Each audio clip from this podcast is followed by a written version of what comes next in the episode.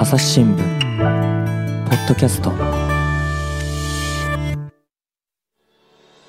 朝日新聞の神田大輔です。中国は上海と回線つないでおります。井上亮記者です。井上さんよろしくお願いします。よろしくお願いします。ね、そのコロナのウイルスもさることながら、そういう心理的、精神的な、ね、問題も心配になりますが、あの、はい、やっぱりね、え中国といえば世界の工場そ、その中心が上海っていうイメージなんですけれども、上海にもそれはたくさんたくさん工場があるわけですよね。さまざまな生産拠点もあると思うんですけれども、はい、そういったところっていうのは、どんな様子なんですか？はい。えーと、基本的にその3月末からですねあの在宅勤務をせよというような、うん、あこうし、えーえー、指令指令というかですねあのあってですね基本的には皆さんあの家で仕事をしている状況です。ただあの一部インフラ生活インフラに関わる電気ガス水道などそういったあの企業についてはですね、えー、現地で営業するとそのえっと、在宅ではなくきちっと動かす必要があるものに関しては、うん、えー、生産活動を続けても構わないというようなあの話もあります。であの一部の工場では、えー、まあ通うことができないのであの工場などで寝泊まりをさんというところもありました。だって工場って寝泊まりするためにはできてないですよね。そうなんですね。なので私が取材させていただいたあ会社の方はですねあの会議室にあの段ボールとか布団を敷いて、えー、そこで即席のその寝床を作ったと、うん、いうような状況でかなりあのそういう状況だとやはり疲れも、ね、なかなか取れないので生産を続けている中ですごく過酷な経験をされたんだなというふうには思います。家族からも隔離されるそうですねまさに工場が一つのなんというか住宅と変わらないこう管理管理対象になっていたので、うん、えーとこうまず、えー、隔離が始まる封鎖が始まる前に家から出て工場に入りそこから先はずっと工場で寝泊まりすると。いう形の人も一定数いたということですね。まあ、そういうそのね、えー、ことはありながらも、しかしやっぱり上海っていうと、えー、中国経済の、ね、エンジンっていうことでしょうから、はい、経済への影響っていうのは大きいようですね。そうですね。あのー、今日もニュースが出ていましたけれどもやはりあの生産活動も止まっていますし、うん、えーと、消費に対しての影響もかなりあるというのはこれは避けられないと思います。うん、あのまあゼロコロナをやることによって今までいち早く経済を回復させてきたというのが一つの中国の誇りであったわけですけれども今はえー、ゼロコロナによって経済的な打撃を受けるという局面になってますね。まあ、井上さんの仕事はね、あの記者の仕事っていうのは、まあ、テレワークでもできなくはない、はい、ですけれども、はい、例えばそうやってね、えー、工場で何かを生産するであるとか、製造業とかですね、あとまあ飲食店も途中までそうだったと思いますけれども、全然働けなくなっちゃう人もいたわけですよね。はい、はい、そうですね。そういう人ってやっぱり給料はもう出ないんですか？これはですねあの私の聞いてる範囲でまちまちなんですけれどもあのやはり生産活動ができないとはいええーと、最低限の給与を保障するという会社もあれば、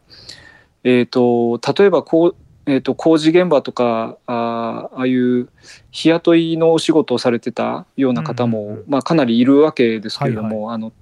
特にその地方から出てきた農民工と言われるような人たちですけれどもそういう人たちに関してはあのもう働かなければ収入もなくなるということで、うん、えーと、かなり苦労されているというような話も聞かれます。あの日本の場合だとですね、えー、一括して国から交付金っていうのもありましたけれども、企業にその辺は任されてる感じなんですか？はい、えーとですね、これはですね、あの一部、えーと、企業に対する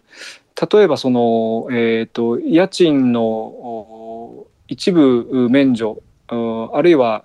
えーと、一部補助、えー、それとかですねあの、まあ、支払いの猶予みたいなのを作ったりですね、えーと、そういう支援策は出しているにはいるんですが、うん、日本にあったえーと、休業保障1日何万円か、うん、えーと、営業しなしない代わりに何万円か、えーと、保証するというような手厚い制度はありません。うんそうするとね、本当にその建設作業員の人がものすごい大変、お金なくなっちゃって、ね、厳しいですね。そうですね、あのー、もう食うや食わずの、あのー、生活をされている可能性はありますし、まあ、配給がああればその食いつないでいけるかというとなかなかあの、ね、量も足りないとは思いますのであのすごく過酷な今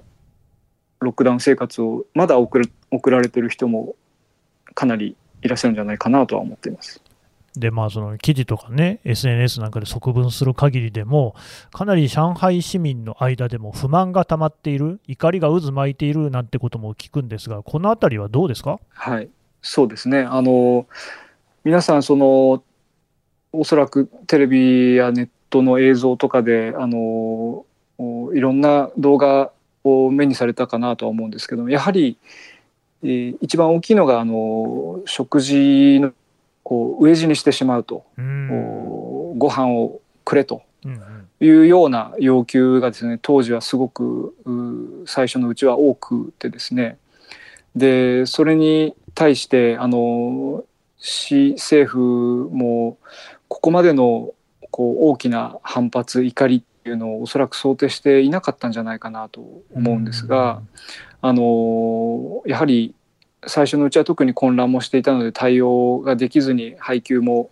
行き届かなかったようなところはすごく大きな反発が出ましたね。あの医療の現場の方はどうだったんでしょう？医療もやはりすごく重要日常生活にとっては重要なあのグラであったわけですけれどもこれが、まあ、やはり外からそもそも出られない中で、うん、えー、どうするかという,、はい、いうとですねあの例えば急病人が出た場合は救急車を呼ぶしかないわけですけれどもこの救急車もですねまああの至る所で呼ばれてしまうという状況があったのであの救急車が足りずに、えーと、搬送が遅れて亡くなってしまった方とか、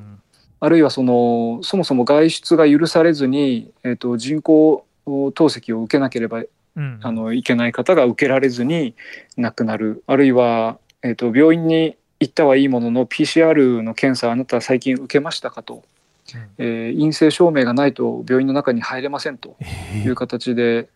病院の病院に入る前にあの PCR を受けて、まあ、その間にあのすごく長い時間待待った挙句亡くなってしまったと。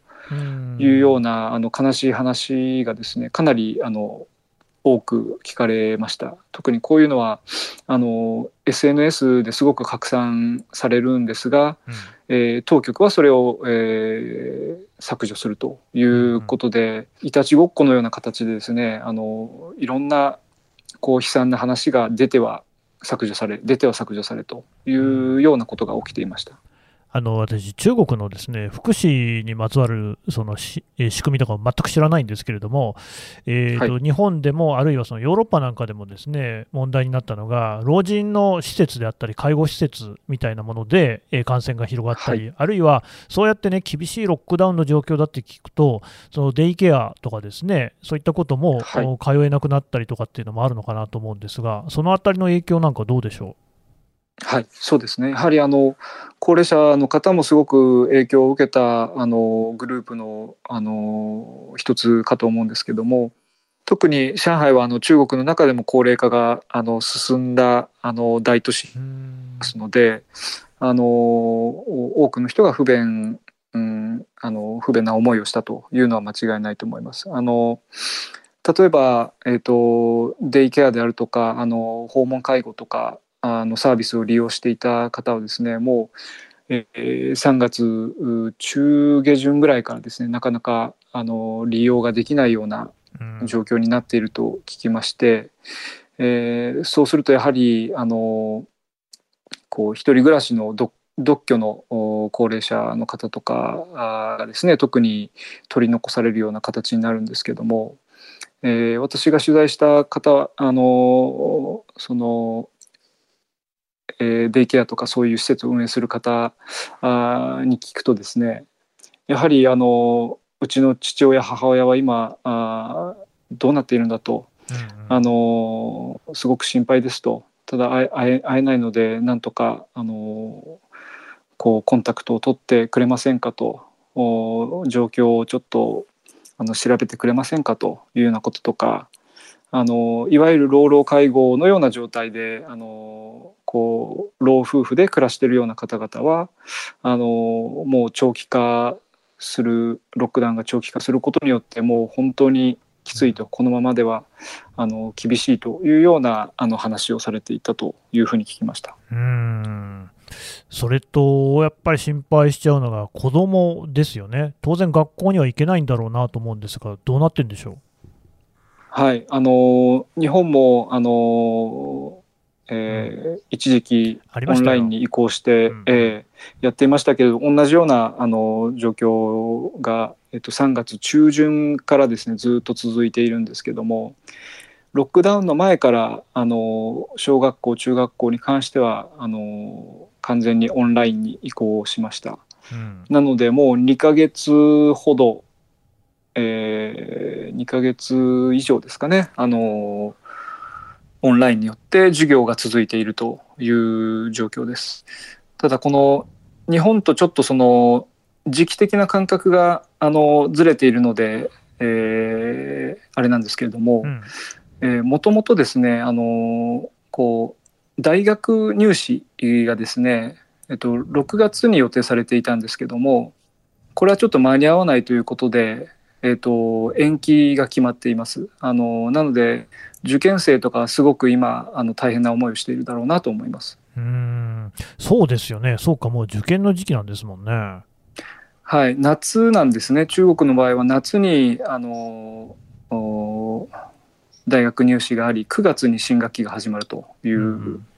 はい、ことなんですね。なるほどね、いやいろいろな問題がある。あとね、私がね、えーと、SNS で見たし、あと、ね、同僚の信用にいるキムさんもね、記事書いてたと思うんですけれども、なんか上海のこう抵抗の声をですね、動画にした4月の声っていうんですかね、これなんかが結構、はい、その消されてはまたアップされっていうようなことが続いていて、こういうことは中国でもかなり珍しいっていうような話でしたけれども。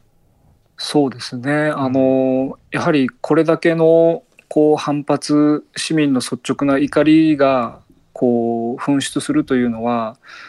おそらくぶあの武漢以来じゃないかなと思うんですけど、やはりあんまりこういった事態というのは見られないと思います、すごく珍しいと思います。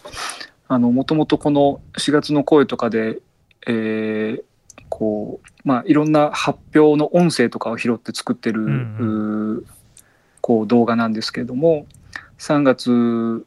下旬にロックダウンが始まる前に市市の記者会見の中でですね、えーと、我々はロックダウンはしないと,、えーと上海市はですね中国だけでなく世界経済にとって重要な土地であると。いうようなことを、あの表現していたシーンがあったんですね。でそういったものをこの4月の声の中で、えーと、放送したりすることですごくあの市民のそのやるせなさ、えー、違うんじゃないのかというようなあの抵抗の意思をすごく感じる動画だなと思います。これね、私も見ましたけれども、多分検索すれば今でも普通に見られると思いますが、日本語のね、えー、字幕がついたものがあります。はい、これ、あの、まあ、なんていうんですかね、静筆な動画というか、淡々とこうね、場面が続いていってっていうことで、本当に、はい、えー、激しい怒りというよりは、本当にやるせないというか、そういったこうね、空気感をよく表してるなと思ったんですが、はいその例えば習近平さんなり、上海市長っていうんですかね、なりに対するその直接的な批判っていうのはないんですか、はい。えーとですね、これもすごく珍しいことが起きまして、うん、えーと、上海市のトップのですね李強という方がいるんですけども、うんうん、えーと、この方は、えーとまあ、上海市のトップっていうのはいずれ中央の、えーと、最高指導部に入るという、まあ、あのルートがですねあのずっとこう長く続いているので次の、えーと、習近平指導部の中の、えーと、一角を占めるような方になるんじゃないかと、えー、今李克強という方が首相をしていますけれども、うん、その、はい、あと後任ではないかというような見方すらあったあの政治家なんですけれども、えー、この人がですね、えーと、あるその団地を訪問して、えー、慰問するようなあ狙いだったと思うんですけど訪問した時にですね、うん、あのまあ、高齢者の方、えー、車椅子に乗った高齢者とか、あの別の高齢者の方がですね、えー、この李強書記に対してえーと、こういろんな不満を述べるというようなあの動画が一時期出回りました。で、えーと、中央のその最高指導部になるような、えーとえー、政治家に対して直接市民が批判をするというのはやはりすごく異例な事態でありでそうしたあの動画が出回ってしまったというのはやはりこの李強書記本人にとってもすごく政治な打撃を兼ねないものであるというふうに言われています。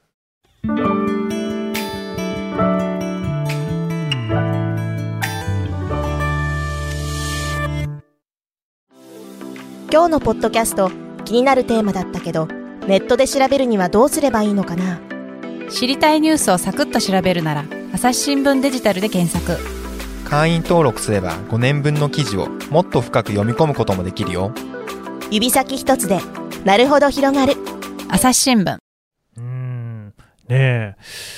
まあ本当にこういろいろなことが心配になりますけれども、あとあれですよね、えーと、井上さんはそのたまたま西部に住んでいたから、はい、そうやって日本食のね、えー、買い集める時間もあったけれども、なんせ東部の人、はい、東に住んでる人は、えー、27日の夜8時過ぎにいきなりこうロックダウンしますよって言われて、次の朝からロックダウンなわけですよね。はい、そうです。でとか、あとさっきの話でも、えーと、地区によってもらえる配給がタチウオだったり、豚だったり、野菜だったりで違うとか、なんかこの厳密なゼロコロナで、僕のイメージだと中国って、そうね、中国共産党の一党独裁で、すごくこう管理がしっかりしているのかと思いきや、地域によってこうバラバラ、まだらみたいな感じっていうのも、なんかすごくこう印象的、対照的ですよね。そうですね。あのー、結構このコロナあえー、ロックダウンにおいて明らかになったのは、うん、やはりこう区区であったりあるいはその住んでる区の中のさらに小さい行政単位のエリアであったりそういったところによってあの、まあ、いろんな濃淡があったということで、うん、日本人の中でですね在あの在上海にいるあの法人の中でその国ガチャ国ガチャというような言い方をするんですけど国はですね小さい、えー、区行政区の区ですね。小さい区、うんうん、小さい区というのはまああのいわゆる団地のような一つの、うん、えーと、居住区のことを示すんですけども、はい、それのガチャであると、うん、まあ日本でも親ガチャとかっていうような形ですごく、うん、あのえー、流行った言葉ではありますけどつまりどこに住んでるかによって、えーと、全く、えー、こう待遇が違ったりするというような、うあの現象が発生したというのはあの一つ特徴的だったかなと思います。例えば私の、うん、えーと、知り合いが住んでる東部の団地はですね、えーまあ、数千人単位であの人口があるような巨大団地なので、そこに1人が出たら1人感染者が出たらですねあのそこに住んでる人はすべてあの隔離が続くというような状況になってしまうので、うん、私がいるマンションのせいぜい200階とはやっぱり桁が違うのでですね、うん、それは数で考えると、えー、出てしまうというようなこともあるので、うん、えー、まあ、そういった不満も市民の中にはありました。だってその数千人も住んでたら、それは誰かしらね、確率的に1人、2人は絶対に感染者とか出ますよね。そうなんです。なので、さらにその感染者がいる中で PCR の検査をするということになると、誰が感染しているかわからないと。で、えー、まあ、接触するようなことがあったら自分にも移ってしまうというようなことで、あのえー、そういう PCR を拒否するような動きもあの出ました。うん、なんかね、その PCR の拒否っていう話もあったようだし、あと、これちょっとごめんなさいね、毎日新聞の記事をさっき読んだんですけれども、はい、4月以降のコロナによる死者の約500人のうち、95%ほどがコロナワクチンが未接種だったということが、なんか医学誌の掲載された論文で明らかになったっていうのがあって、でしかもその記事を読んでいくとですね、高齢者の接種率が低いっていうんですよね。60歳以上の接種率は62%に下がるとかって言って、はい、まあ、あの割とその日本、あれでも日本は今どうなったのか、ともかくその高齢者の人ほど打たなきゃいけないよっていう警告もありましたよね。で日本でも優先されて打たれていたのは高齢者っていうことだったと思いますが、はいこれってね、そのさっきのロックダウンの徹底とか、やっぱり中国共産党の管理っていうところから見ると、えこんなに打たない人いるんだっていう、僕は印象だったんですけど、何なんでしょうね？えこれはですね、あのまあ、おっしゃる通り、一番打たなければいけない人が高齢者であるということは、中国でも認識があると思います。ただ、共産党だったら、もう強制するような形で、あの打たせることも可能なんじゃないかというふうに思われるかもしれないですけれども、うん、えーと、ワクチン接種に関してはですねあのもう個人の意思であるというようなずっと言っていてですね例えばその接種しない人に対する差別的なこうえー、対応を地方政府が発表したりするとですね中央はそれを打ち消すようなことをしてきたということがあります。あのなのでそこは意外にというかですねあの、うん、まあ、自由受ける受けないは自由であると。本人の意思で決めるべきことであると。いうようなような態度をとってきています。でそういう中でじゃあなぜあの高齢者の接種が低いのかと接種率が低いのかというのはですねまあいろんな要因があると思うんですけれどもこれちょっとあのまあ個人的な見解にもなるんですけれども、はいはい、あの私私がこうこっちでいろんな方とこう意見交換している中であのある人が言ったんですけれどもあの中国の特に高齢者におけるですねその、えーと、中国の伝統的な医学、えー、漢方とかですね、うん、そういったことに対する根強い信仰がまだまだあ。ると。なるほど、はい。あのいわゆる西洋的な医学、うん、あのワクチンを打つことによって免疫力を獲得して、えー、感染しにくくなるということに対して、まあ、そこまで否定はしてないのかもしれないですけれどもその伝統的に中中国伝統医学を信じているという人があの、まあ、かなりまだいるというのは、一つ要因としてあるのかもしれないなとは思います。なるほどね。まあ、しかし、そのいずれにしてもですね、やっぱりこちらから、あの日本から見ていると、その中国のゼロコロナ政策っていうのは、いろんなところで無理があるんじゃないかなと思っていたらですね、ついに WHO のテドロスさんもですね、あれは持続的ではないっていうことまで言って、はい、あれ、あなた結構中国寄りの発言してたんじゃないのって若干驚いたんですけれども、はい、どうなんですか、そのまあ井上さんから見て、中国国内ね、えー、このゼロコロナへの疑問みたいなことっていうのは、はい、何かやっぱり言う人とかいるんですか？そうですね、市民レベルでもやはりあのそういうゼロコロナ、本当に有効なのかと。えいう疑問はですね出ていて私の知り合いの中国人なんかに聞いてもですね実際のところ、えー、去年、えー、一昨年ぐらいにはあの有効であったと、えー、多くの人の命を救った政策であるというふうに信じてた人もいるんですが、うんうん、今回こういうゼロコロナによって大きなあの会うことになってですね、えー、これは正しかったんだろうかというふうにあの考え直すような人も出てきているのは確かです。でさらにその市民レベルだけでなく、えーと中国の感染症研究感染症研究のですね第一人者と言われるあの小南山という学者がいるんですけれども、うん、えー、この人もですねあの論文に長期的にはこのゼロコロナというのはあの続けることは難しいというようなことをあの論文で主張しているという状況がであのまあ必ずしもその中国政府が、えー、ゼロコロナを堅持すると言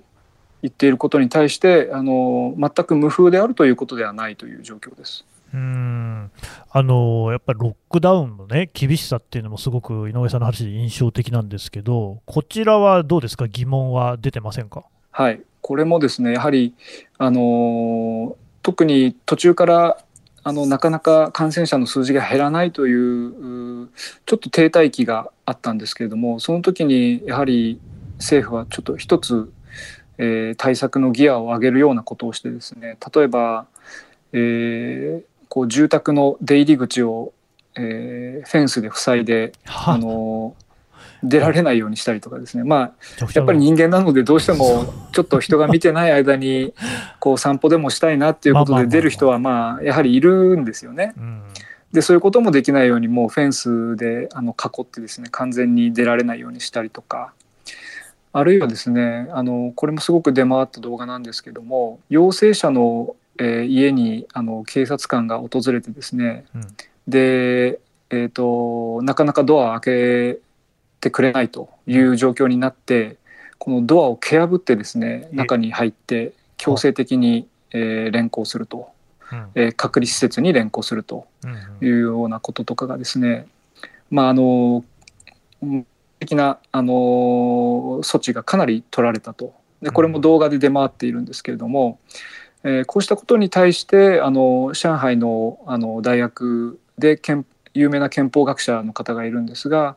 えー、この方はそういった、えー、強制的な措置は違法ではないかというようなことを、うん、発表したことがありました。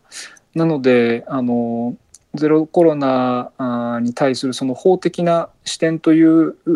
見方をしてもやはり全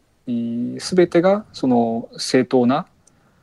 行為ではないのかもしれないというような批判が中国国内からも出ているということです。うん。ただまあそうやってそのさっきのですね感染症研究の第一人者であったり今の憲法学者であったりっていうのがそういった批判的なねことを表明しても中国政府としてはゼロコロナ政策は堅持固く守っていくぞっていうことなんですかね。そうですね。あの直近でいうと5月の初めにあの習近平国家主席が、うん、あの会議を開きそこで、えーえー、あくまでもゼロコロナを堅持するという方針を再確認しているので、うん、えー、政治レベルではもう間違いなくしばらくは続くと。特にこの秋にですね党大会5年に一度の党大会という重要な政治イベントを控えているのでここまではあの手を緩めることはないのではないかというあの見方が、えー、体制を占めています。そうなると、ちょっとどうしてもそうやってですね勇気を持って提言や批判をしたあ有識者たちがですね大丈夫なのかって心配になっちゃいますけれども、今のところ大丈夫なんですかね？そうですねあの今のところ何か表立って処分されたとかという話にはなって、えー、いませんがやはり、まあ、こういう政治的なあ意見を述べるということに対するリスクというのはやはりあのすごくあることなので、うん、本来こういう勇気を持った発言をする方を排除をしてはいけないというか、そのすることによってやはりこう、えー、政策の幅が狭まるというようなことは起きてしまうのかもしれないなと思いますうんただ、まあ、さっきのその4月の声っていう動画もそうですけれども、そうしたね、えー、批判的な動きっていうのがきちんとある。そのね、中国の市民、国民の間にあるっていうことも、これまた事実っていうのはね、これちょっとしっかりね、はい、えー、踏まえておかなきゃいけないところなんでしょうね。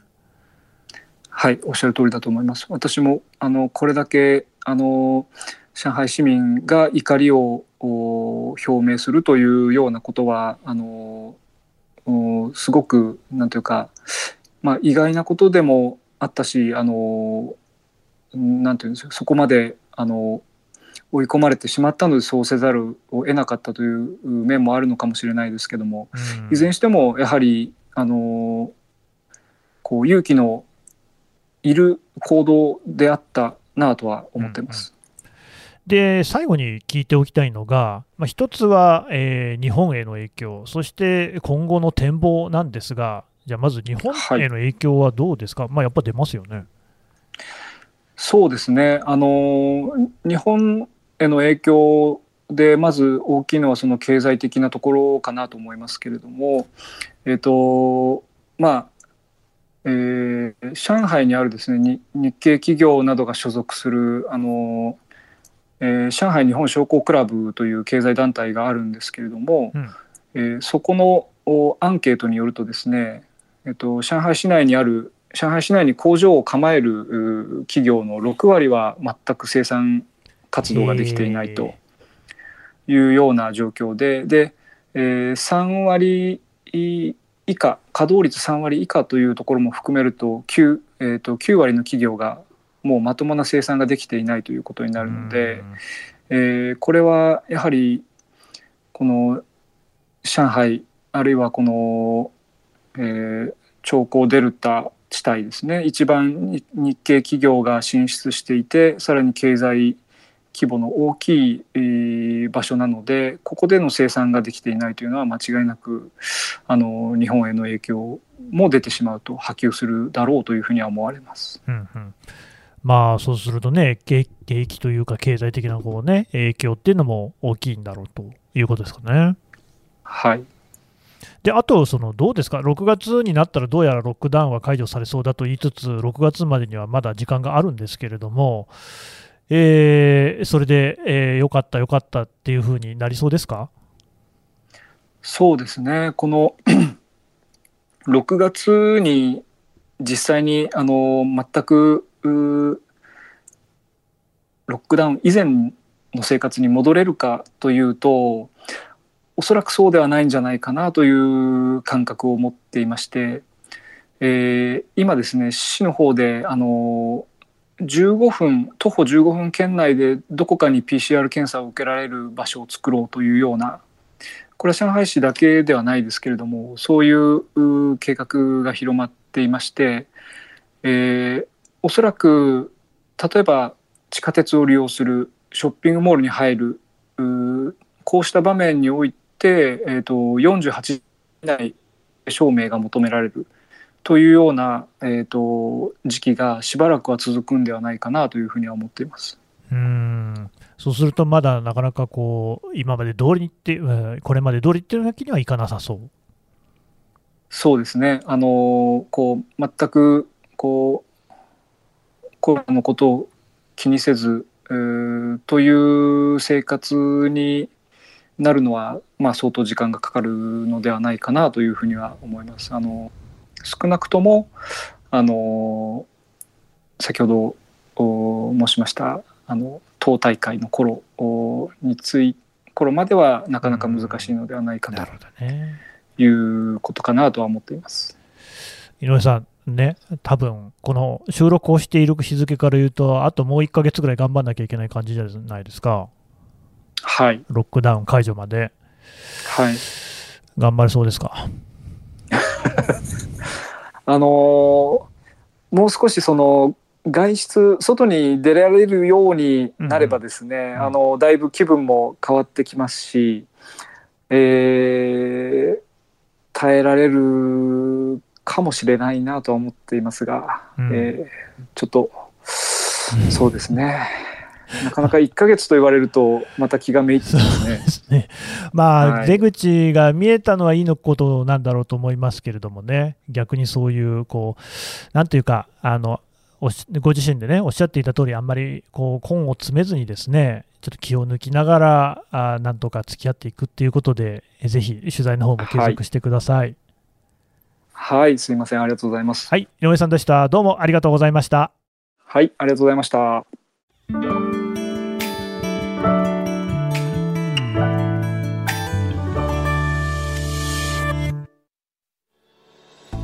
い、えー、上海支局井上亮記者のお話を伺ってきましたさて井上さん、まあ、こういったね今回お話しいただいたようなこと、はい、記事で読めるということですよねえあの主に朝日新聞デジタルやですね、まあ、あの紙面の方でもあの上海のことはあの、うん、えー、たくさん書いていますのであのぜひご覧になっていただければ嬉しいです。はい、えー、記事のいくつかにはですね、ポッドキャストの概要欄からもリンクを貼っておこうと思います。それと、ツイッターやってそうじゃないですか。え、あ、そうなんです。あのツイッターをですね、あのはい、北京オリンピックの時に始めまして、あのまだあのフォロワーが少ないので、もしあのご興味があればですね、あのツイッターの中で井上亮とかですね、検索していただくとあの朝日新聞上海支局長というようなプロフィールがついているので、えー、ぜひフォローしていただければと思います。はいこれもね、あのー、ポッドキャストの概要欄からリンクを貼っておこうと思います。井上亮さんという方はね、他にもいらっしゃるようなので、ちょっとね、ねリンク貼っておかないとたどり着くのが難しいかも。えー、現状ですね、フォロワーさんの数が、えー、56ということになっておりますので、まあ、よろしければ少しこちらもね、恥ずかしい限りしていただけるとありがたいなということで、はい、井上さんどうもありがとうございました。はい、どうもありがとうございました。えー、最後まで聞いてくださいましてどうもありがとうございました。今後もですね、番組を続けていくために、朝日新聞ポッドキャストにぜひお力添えをいただければと思います。えー、ご使用のアプリからですね、番組をフォローしていただく、それからのご意見、ご感想、ご質問なども随時募集しております。レビューの方もお願いします。えー、概要欄にはですね、お便りフォームっていうのがありまして、こちらからあの意見寄せていただけますし、もちろん井上さんのようにですね、ツイッターでも構いません。えー、朝日新聞ポッドキャストのこうツイッターコミュニティっていうのもございます。すべて概要欄に記載ありますので、ご覧いただければ幸いです。朝日新聞ポッドキャスト、朝日新聞の神田大輔がお送りしました。それではまたお会いしましょう。